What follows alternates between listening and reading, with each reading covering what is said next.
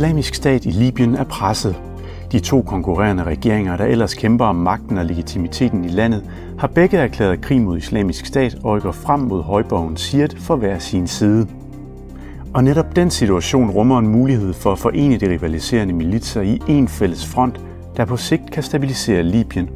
Det vurderer de to GIS seniorforskere Hans Lugt og Rasmus Alenius Boserup. Men det internationale samfund skal være varsom med at skubbe til magtbalancen ved for eksempel at levere våben til en af siderne.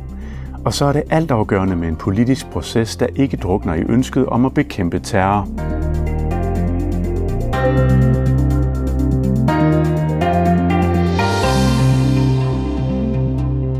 Velkommen til øh, endnu en udgave af DIS podcast, og øh, til at øh, tale om islamisk stat og Libyen har øh, vi den her uge besøg af Rasmus Boserup, som øh, forsker i øh, nordafrikanske arabiske lande øh, og deres politiske situation, også efter det, specielt efter det arabiske forår, og øh, Hans Lugt, som øh, forsker i migration, øh, specielt i Vestafrika, og i den forbindelse jo øh, også øh, har forsket meget i Libyen, fordi Libyen netop er et transitland for, øh, for migranter og flygtninge fra, fra øh, de områder. I har netop udgivet et policy brief øh, her i DIS regi, hvor I skriver, at øh, situationen i Libyen lige nu, øh, hvor islamisk stat er presset, giver en ny mulighed for at forene landet på sigt. Øh, hvordan er situationen egentlig for islamisk stat lige nu i Libyen? Jamen, der er sket det i Libyen, at øh, de to rivaliserende regeringer, altså GNA-regeringen i Tripoli og HOR-regeringen i øh, Tobruk, har uafhængig af hinanden erklæret krig mod islamisk stat og rykket frem mod islamisk stat og presset dem væsentligt tilbage i deres ligesom, øh, bastion i Libyen, nemlig øh, kystbyen Sirte.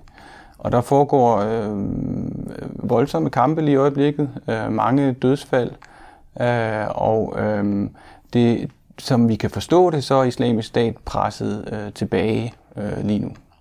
Hvorfor kommer den her fælles offensiv lige nu? Øhm, ja, altså det er der mange årsager til. Øhm, øh, der har jo været snak fra, særligt fra Tobruk-siden i øh, altså HR-regeringen, i øh, hen ved et år om, at man vil øh, smide islamisk stat på porten, men det er blevet meget ved, ved snak. Øh, der er ikke rigtig sket noget. I mellemtiden har man fået en ny regering i Libyen, nemlig GNA-regeringen, og den har rent faktisk gjort noget ved det, øh, nemlig øh, rykket frem mod islamisk stat. Så det ser ud som om, der er opstået sådan en form for konkurrence om at komme først hen og, og, og, og håndtere islamisk stat. Der måske også, hvis jeg skal supplere, måske der er det øh, også et bredere, skal vi sige, sådan lidt regionalt perspektiv, der sniger sig ind af islamisk stats pres, som det er lagt under i en syrisk og til dels irakisk øh, sammenhæng har jo gjort, at de over de sidste par måneder også har været sådan, der har været løbende fortællinger om, at de har flyttet, flyttet tropper og flyttet øh, fokus over mod Libyen. Så der har været en opbygning i Libyen, som har været gradvist, øh, skal vi sige, sådan eskalerende over de sidste par måneder, og det har lagt et pres fra både det internationale samfund på, at de libyske parter skulle gøre noget ved det, men jo selvfølgelig også på de libyske parter selv, at det, som man i lang tid i Libyen blandt de her parter, Hans øh, refererede til, altså også typisk militserne, som ligger bag dem, øhm, den, den sådan standard attitude, der har været over for islamisk stat, at det var ikke et problem. At det nok har vi set en form for skift over de sidste par måneder, at det er blevet taget mere alvorligt sådan lokalt. Dels på grund af opportunisme, nu kan man samarbejde med et, et, et, et internationalt samfund, der er ved at få øjnene op for det her, men selvfølgelig også fordi der er en virkelighed på, på jorden i Libyen, der gør, at islamisk stat også står til enten at flytte sig ud af eller blive presset tilbage. Så der er ligesom flere konjunkturer, der, der knytter det her sammen. Hvad kan de stridende parter vinde internationalt ved at bekæmpe islamisk stat i Shirt og Altså, samtlige internationale aktører, det gælder jo både i regionen, vi skal tage dem som internationale aktører også, øhm, og så uden for regionen, som er Nordafrika og Mellemøsten, er jo interesseret i at få stoppet islamisk stat. Der er meget få stater, der faktisk har en aktiv politik med at støtte islamisk stat øhm, hvis overhovedet nogen efterhånden. Der var tidligt tilbage, da de ekspanderede i Syrien, forskellige aktører, der havde en interesse i det. Det tror jeg ikke længere er sagen, og i Libyen tror jeg heller ikke, det er sagen. Altså Ægypten arbejder aktivt på det, Algeriet arbejder aktivt på det, franskmændene, italienerne amerikanerne, altså de står højt på hele det internationale samfunds dagsorden. Og det giver en fantastisk mulighed for de her militser og forskellige regeringskoalitioner, der er i konkurrence med hinanden typisk, for at række ud og finde skal vi sige, international støtte til at føre en, øh, en lokal kamp. Og det er det mulighedsrum, jeg talte om, at rammer samtidig med, at vi altså har haft en ekspansion fra islamisk stats side i, i Libyen. Så på den måde kan, de, kan militserne, der stiller sig op imod islamisk stat, pludselig forhandle sig til, og det er jo alt fra våbenleverancer til diplomatiske muligheder for at køre deres egen sag længere igennem i de internationale forer, hvor Libys politik også bliver afgjort nogle dage. Og hvordan rummer det så en mulighed for at forbedre situationen i Libyen, for en politisk løsning eventuelt på, på situationen i Libyen? Øhm, det, det rummer jo den mulighed, at man har øh, en fælles sag øh, for en gang skyld. Øh, man har to regeringer med en fælles sag, nemlig at øh, man skal bekæmpe øh, islamisk stat. Man kan sige, at man har måske forskellige årsager til at ville det samme. Men øh, det, man kunne håbe, var, at det kunne lykkes at skabe ikke bare sådan en militær platform, men en politisk platform, hvor man rent faktisk kunne føre nogle øh, forhandlinger med substans i, som kunne have øh, en, en, en, en vidtrækkende konsekvens og skabe stabilitet i det her land, fordi at der er ikke andre muligheder for stabilitet end Libyen, end at de her to regeringer og de militser, de repræsenterer, hvilket jo er helt afgørende i en libysk kontekst, øh, finder en eller anden øh, fordeling af magten. Ja, og, og måske, altså, jeg synes, Hans peger på noget rigtig vigtigt her, og øh, der, der er jo to lag i det her, når vi begynder at tænke på, hvordan, hvad for et mulighedsperspektiv ligger der internt, når vi kigger ind lige i sammenhæng på det der. Dels det lag af militserne og de politiske øh, organisationer skal samarbejde. Altså vi har både flere regeringer, men vi har også et split mellem, kan vi sige, en, en militskoalition, som består af en række forskellige, typisk meget lokalt forankrede og selvstyrende militsledere, som har en eller anden form for, skal vi sige, en, en større øh, tilknytningsforhold, både til sin gruppe og til sin by eller sit område, som vedkommende er vokset ud af, typisk jo tilbage i kampene mod øh, Gaddafi. Og så har vi et politisk lag, der ligesom hænger lidt i, i mange sammenhænge har vi set det være afkoblet fra de her militsledere. Det vil sige, der er en, skal vi sige, et, et vigtigt spor, der hedder, at de, de to lag skal kobles sammen. Og de har nu en fælles sag, de to lag, om jeg så må sige, at få skabt en både politisk og en, og en militær koalition. Og det vil sige, en af de kerneproblemer, der har været over de sidste fem år i Libyen, nemlig at få koblet de lag, det militære militslaget, der hvor den egentlig, skal vi sige, udøvende magt lå, med det politiske lag, den lovgivende magt og de forskellige utrolig mange både forfatningsprocesser og parlamentariske processer, der har været, er jo alle sammen gået ned, fordi de to lag ikke kunne connecte op. Det er komplekst. Der er flere lag, øh, milit, øh, politisk lag, og der er mange parter. Øhm, der er jo faktisk, hvis man skal tage alle med, tre regeringer, der er alle sammen, øh, jeg ved ikke, hvor meget den sidste hævder legitimitet, men i hvert fald to regeringer, der kæmper om magten, og så en, en tredje på sidelinjen også. Hvor står de her regeringer og deres, og deres øh, både politiske, men også væbnede kamp lige nu?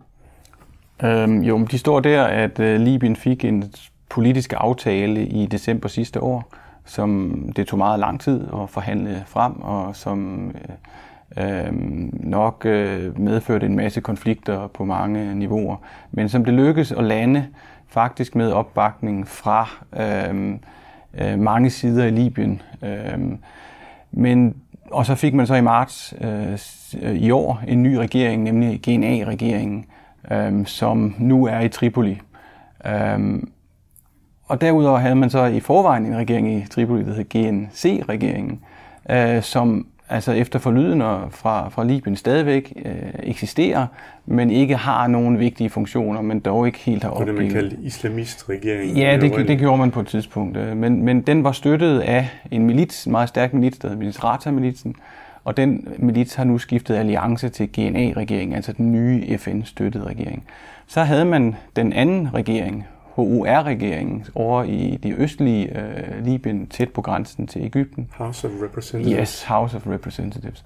Og det er sådan set den eneste folkevalgte regering øh, i Libyen.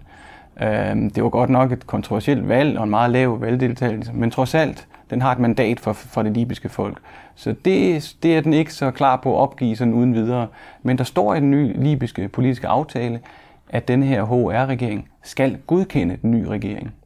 Og det har de ikke gjort endnu, og det bliver de ved ikke at gøre. Og hver gang der skal være møde, så bliver det aflyst. Så det er jo selvfølgelig et, et forfatningsmæssigt problem, at man har en ny udpeget regering i Tripoli, som skal godkendes af den afgående regering, men den afgående regering vil ikke godkende. Øh, og det er der mange forskellige årsager til, at den ikke vil. Øhm, og det skyldes selvfølgelig rivalisering, men også at de her modsætningsforhold mellem de militser, der bakker, øh, der, der, der støtter op om de to forskellige regeringer. Og der har man særligt særlig Misrata-militsen på den ene side, øh, som støtter den nye GNA-regering, og så har man øh, general Hifters her af militser øh, og andre allierede, øh, herunder Sintan-militsen, også en meget stærk milits, i øst. Øh, og øh, der står i den nye politiske aftale, at Hifter kan ikke være med i GNA-regeringen. Så det er et problem for HR-regeringen at gå ind i en aftale, hvor deres herrchef, herrchef bliver sat af.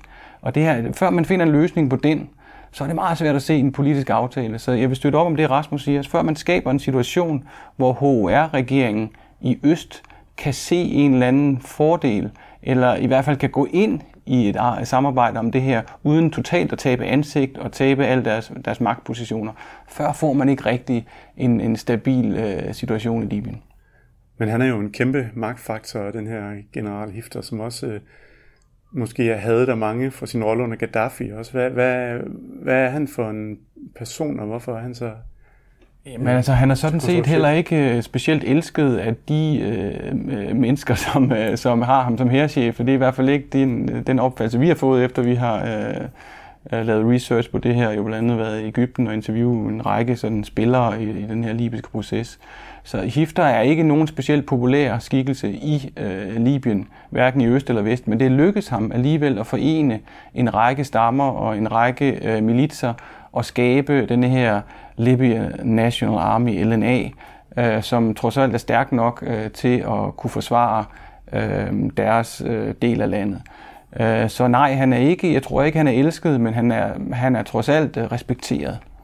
Altså, så udover at være den her figur, som jeg også peger på, som er sådan et, en lidt splittende figur på nogen måde, og derfor er han jo også blevet øh, eksplicit peget ud til ikke at kunne være med i den langsigtede regeringsdannelse, som det internationale samfund har stået bag, øhm, som Hans rigtig siger, så er Hæfter jo en, en problematisk figur at tage ud, også fordi han har den her meget stærke egyptiske alliance.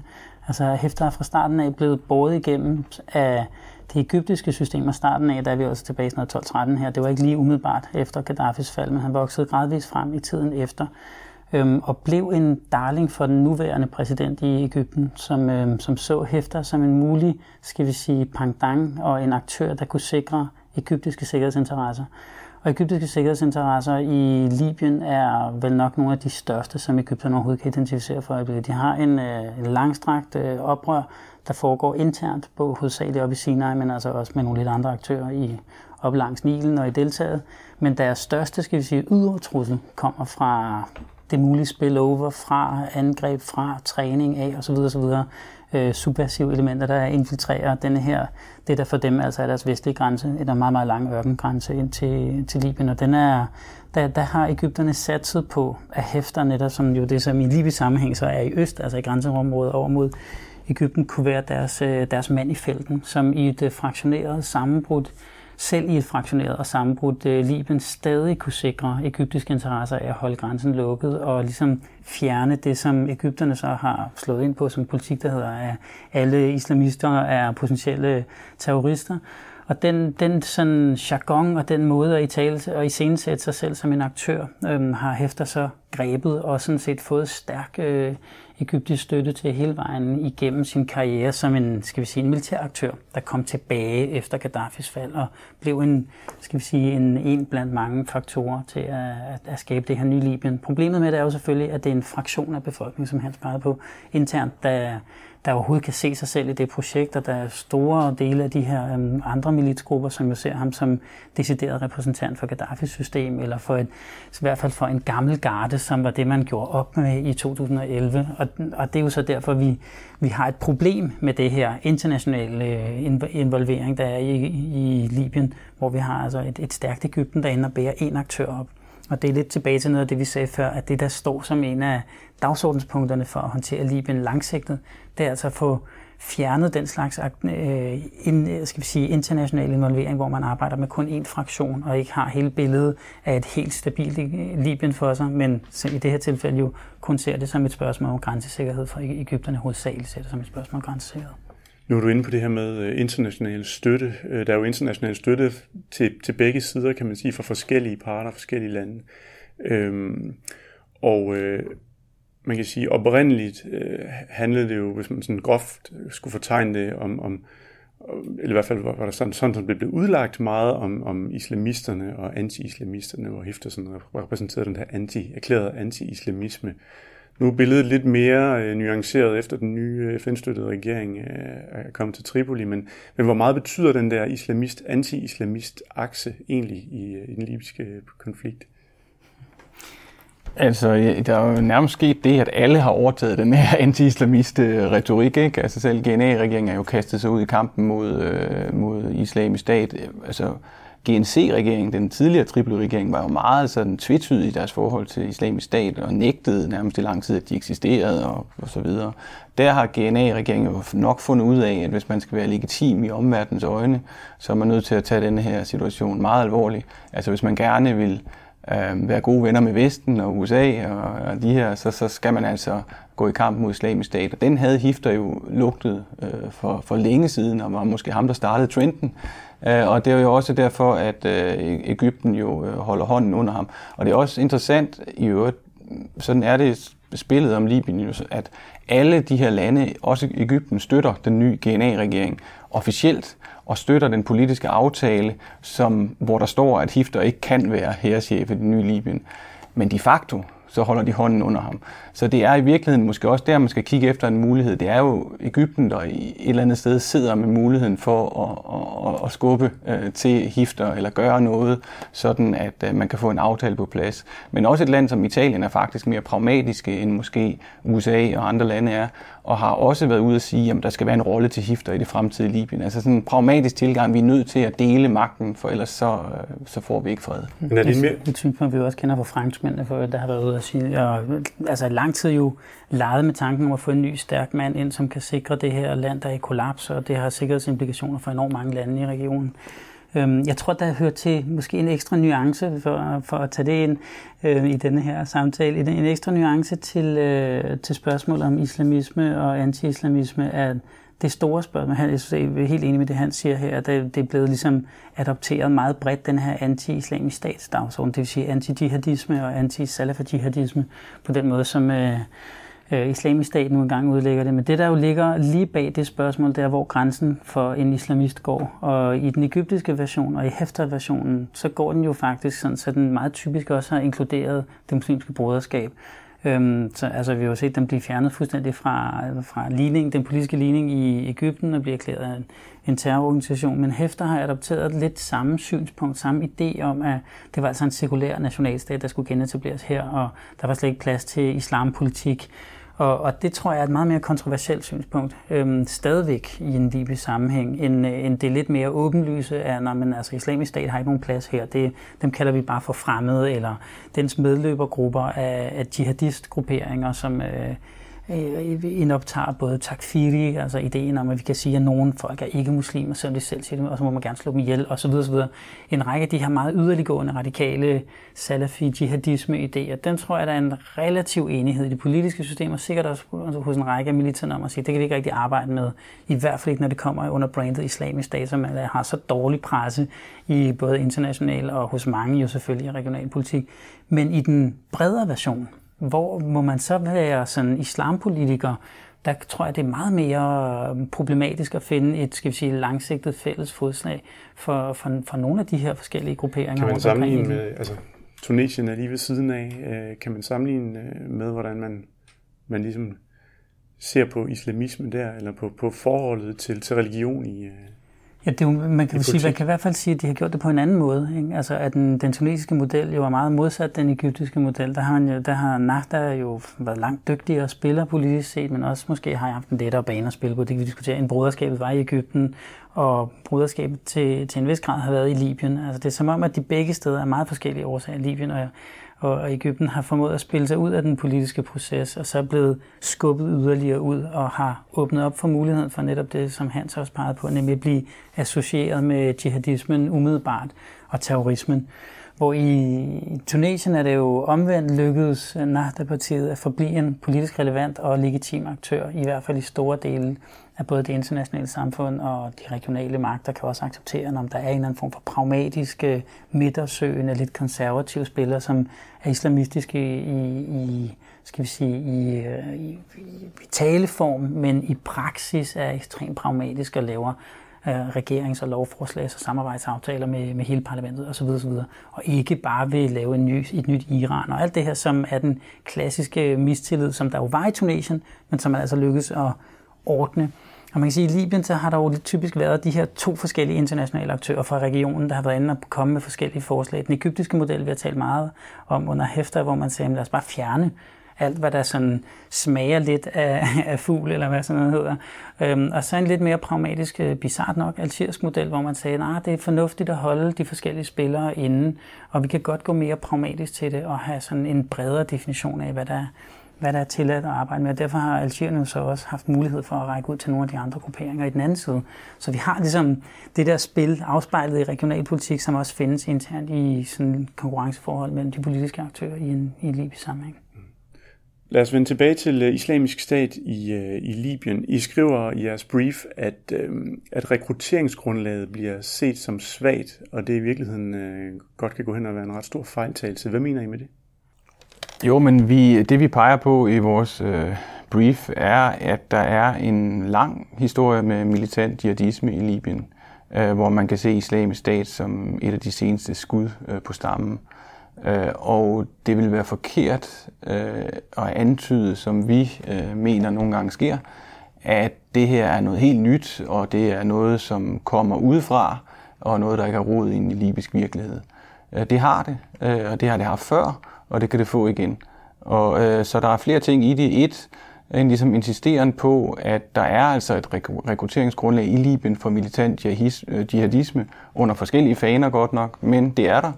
Øh, og øh, to, øh, at det, øh, der er en dynamisk øh, kontekst, der gør, at øh, tingene kan meget hurtigt ændre sig. Det kan godt være, at lige nu så består islamisk stat i Libyen af mange udlændinge. Øh, det må vi jo tro på, når reporterne siger det, altså efterretningsreporterne siger det.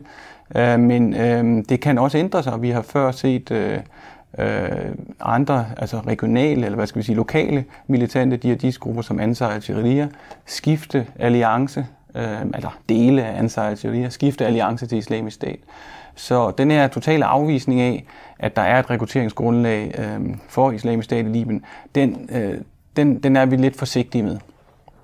Okay. Jamen, man kan, altså, det er helt, helt enig i den fremstilling af, hvad, hvad sådan grundtanken omkring er det. Og måske skal man heller ikke overfokusere på lige præcis brandet islamisk stat. Islamisk stat er jo på den her måde, som vi behandler det, en, en blandt mange knopskydninger af, af den militante jihadisme, og, og, eller den militante islamisme. Og, og, og om det lige præcis er det banner, eller et parallelt banner, betyder i virkeligheden lidt mindre for, for skal vi sige, grundargumentet. Lige nu er det det største. For bare fire år siden var det al-Qaida, alle grupper var en del af. Og, og skal vi sige, det, som vi jo så, som, hvor vi har meget mere empiri omkring, hvordan grupperinger har som meldt sig ind i og ud af al-Qaidas øh, specifikke ideologi øh, og specifikke projekter, at det er ekstremt øh, kan sige, lejlighedsdrevet. Øh, der var libyske grupperinger, som var, var med i alliancer, som var klart pro-al-Qaida, øh, og som som øh, en del af dem blev, blev udslugt i løbet af nullerne, men, men vi har set, at der at det samme, skal vi sige, grund, grund-DNA i en, øh, i en, i en militant sådan øh, lang kæde baglands kan vi lave, der gør, at, det, at vi simpelthen siger, at det, vi skal passe på med ikke bare afvise det som netop overfladisk.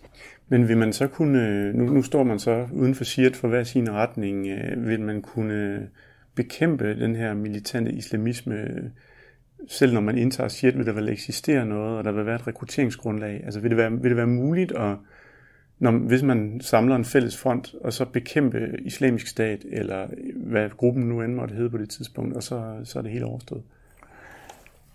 Mm, det korte svar tror jeg vil være nej, ikke? fordi at, det, det vil flytte sig, øh, og det vil flytte sig andre steder hen, og det vil spire op andre steder, hvis man, hvis man laver sådan en brutal øh, udrensning, øh, eller hvad man så i Gaddafi-tiden. Øh, Gaddafi var jo også meget hård øh, ved den militante jihadisme i Libyen. Øh, men når det er sagt, så har en libysk regering selvfølgelig en legitim øh, ret til at gå i krig mod en terrorgruppe øh, internt i landet. Det er, det er jo ikke det, vi på nogen måde siger. Men jeg noterer mig også, at for eksempel da den maliske udenrigsminister var her i, for et par måneder siden i København, der talte han om de problemer, de havde haft efter interventionen i Libyen i 2011, og hvordan militante grupperinger var blevet presset ned i Sahel-området og spillede en rolle i øh, den situation, der, der jo der førte til, øh, til situationen i Mali. Øh, så der er også mange nabolande, der kigger på den her situation med lidt øh, sådan bekymring hvad er det for noget, der sker, altså, og hvad, hvad skal der ske bagefter? Ser vi igen sådan en form for intervention, hvad enten den er direkte eller en masse våben leveret til en af parterne i Libyen, og så har vi ikke rigtig nogen plan for det, og så trækker vi os ud igen, og så må de selv finde ud af det. Altså, så der er en masse uafklarede spørgsmål, øhm, som ligger lige under den her enighed om, at islamisk stat skal bare bekæmpes. I taler ikke sådan ligefrem om, øh, om varmt om intervention, men, men hvad, hvad er så alternativet? Hvad er den her politiske proces, der skal støttes op om, og hvordan gør man det så?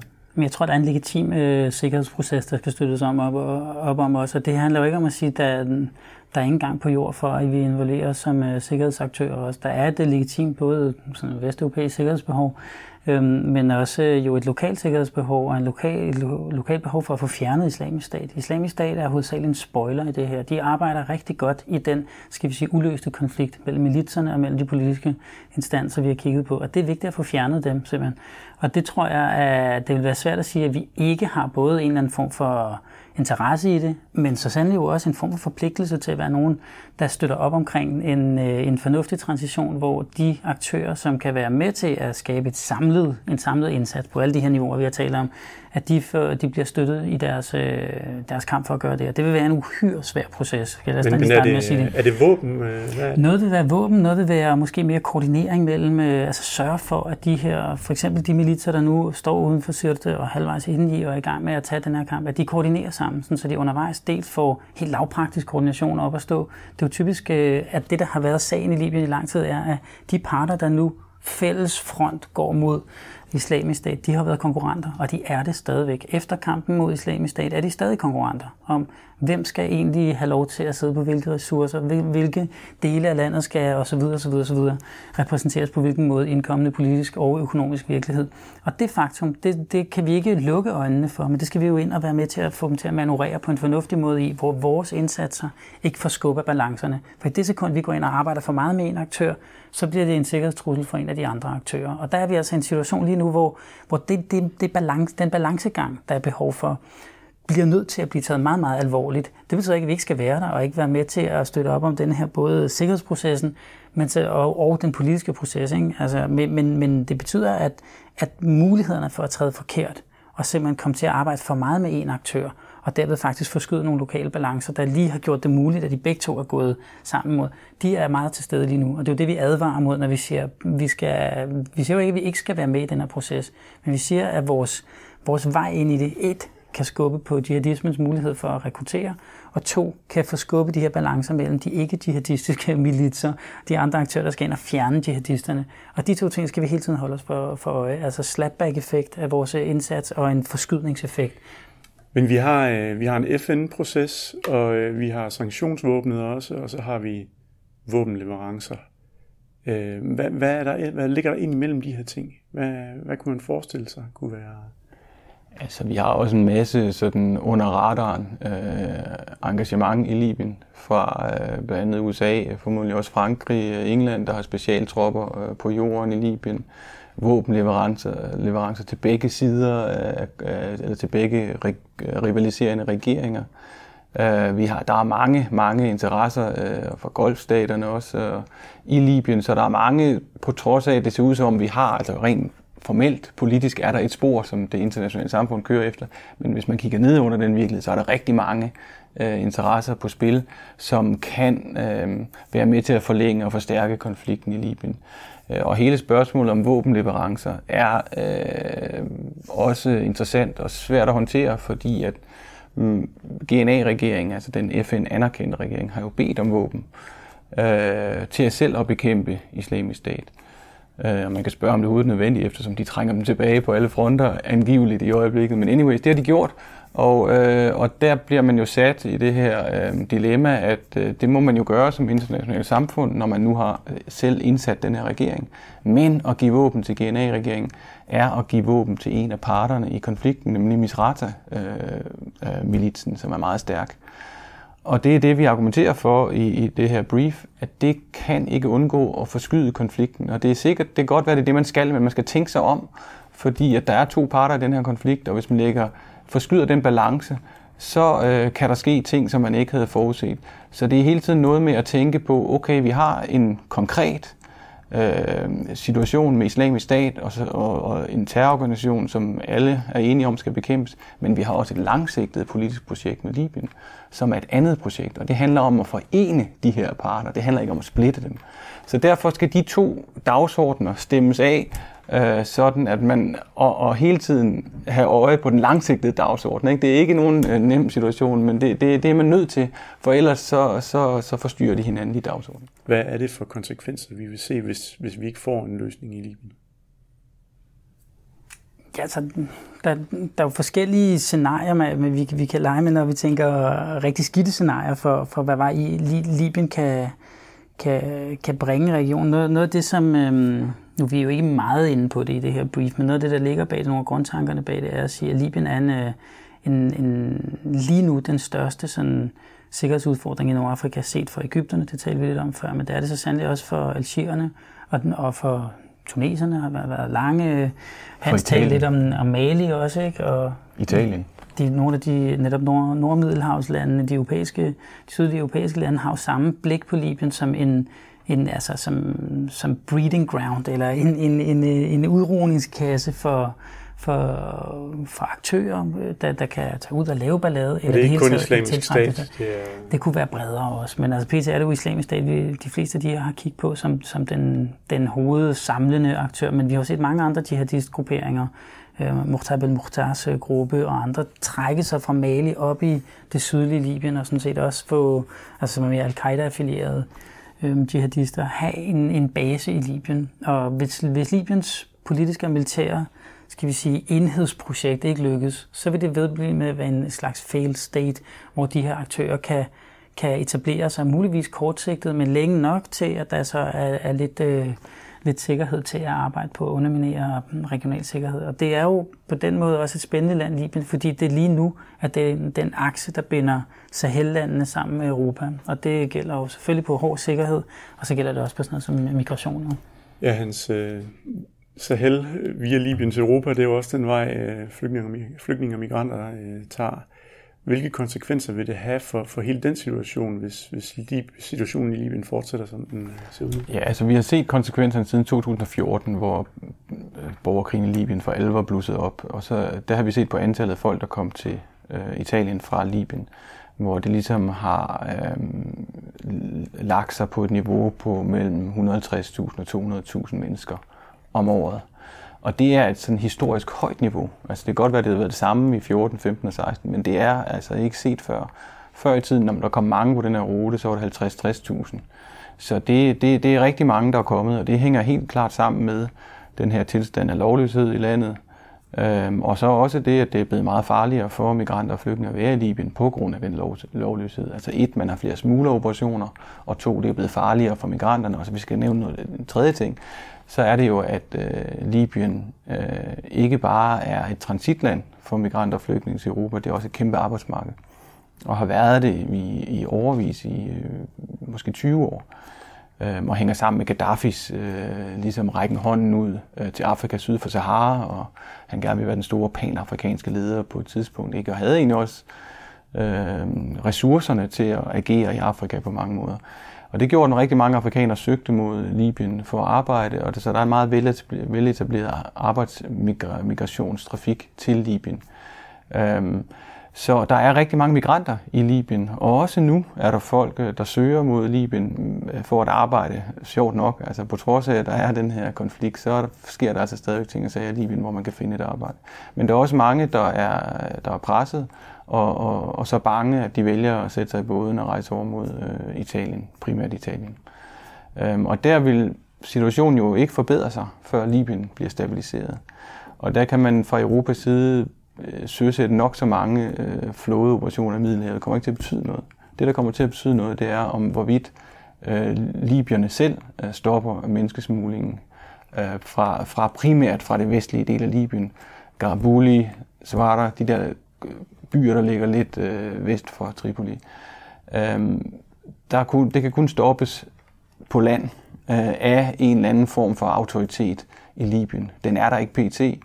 Og øh, de, de myndigheder, der er der, er formodentlig en del af smugleroperationen lige nu. Altså de militser, som styrer Libyen, er også en del af smuglingen. Så det gør problemet ret stort. Altså man skal finde en eller anden løsning, hvor man fratager de her militser en meget, meget stor indsigtskilde.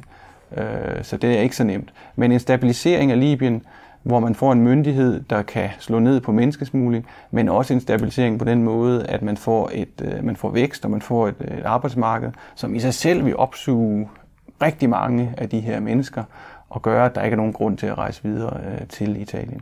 Altså den, den situation øh, vil, vil øh, få tallet, antallet af mennesker til Europa til at falde markant øh, øh, og komme ned på et meget mere håndterbart niveau. Og hvis man vil øh, læse mere om Libyen, så kan man læse jeres øh, brief Antiterror må ikke underminere politisk stabilitet i Libyen, som man kan downloade fra dis.dk. Hans Lugt og Rasmus Brosov, tak fordi I ville være med. Tak, tak. thank